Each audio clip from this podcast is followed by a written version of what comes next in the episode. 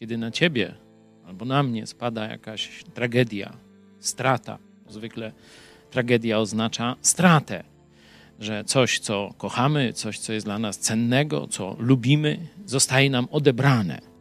Nie mamy na to wpływu lub mamy niewielki wpływ. Po prostu tragedia, strata na nas spada, doświadcza nas i musimy sobie z tym poradzić, musimy jakoś to przejść. Wczoraj mówiłem więcej na kazaniu o tym. Ale chciałem Wam zwrócić uwagę, że kiedy Bóg poniósł największą stratę w dziejach świata, to On to wybrał. Nie tak, że to spadło na Niego. Zobaczcie, najbardziej znany tekst biblijny z Nowego Testamentu, z Ewangelii Jana 3,16. Albowiem tak Bóg umiłował świat, czyli ciebie, mnie, możesz tu wstawić swojego, swoje imię, że syna swego jednorodzonego, kogoś najcenniejszego dla siebie, dał. Widzisz?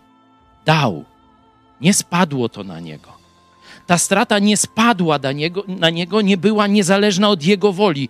On dał to, co miał najcenniejszego, swego jednorodzonego syna, za ciebie.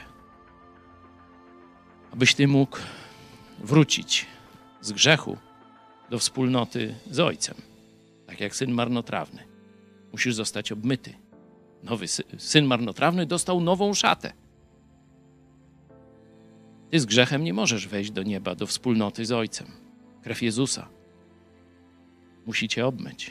Dlatego Bóg Ojciec dał, a Jezus poszedł na krzyż i dzisiaj chce cię obmyć, chce wejść do twojego serca. To jest wielkość miłości Boga do ciebie i do mnie.